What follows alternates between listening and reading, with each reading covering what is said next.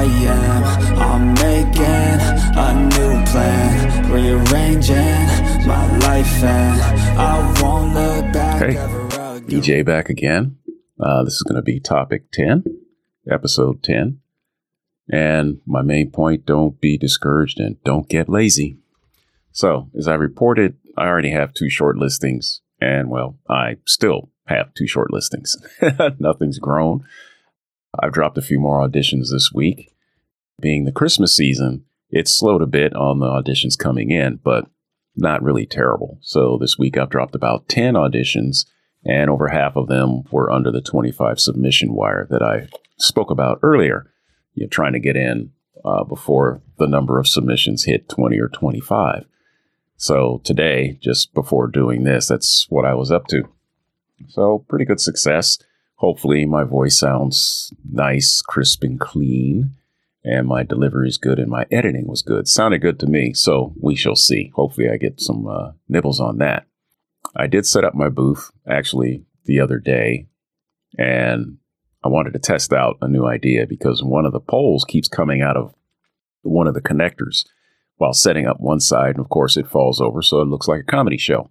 It's not that satisfying. So I said, well, I could glue it to make it permanent, but I really didn't want to glue it. So as a test, I just took some packing tape and put those poles in there, wrapped it, and voila, it seems to have solved the issue. For now, we'll see going forward. Still, you know, I don't plan to spend, you know, a couple hundred bucks on a booth when I don't need to. This seems to be working fine until I hear otherwise.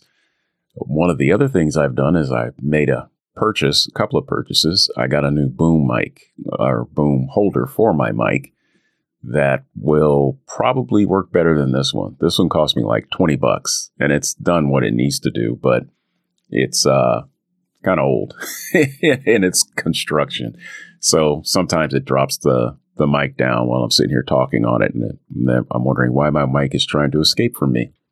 So the one I bought is the Elgato mic wave arm. Again, not shilling for Elgato, but hey, it's supposed to work with this mic. Why not? I also got a USB hub that is not from Elgato. It's from a different company.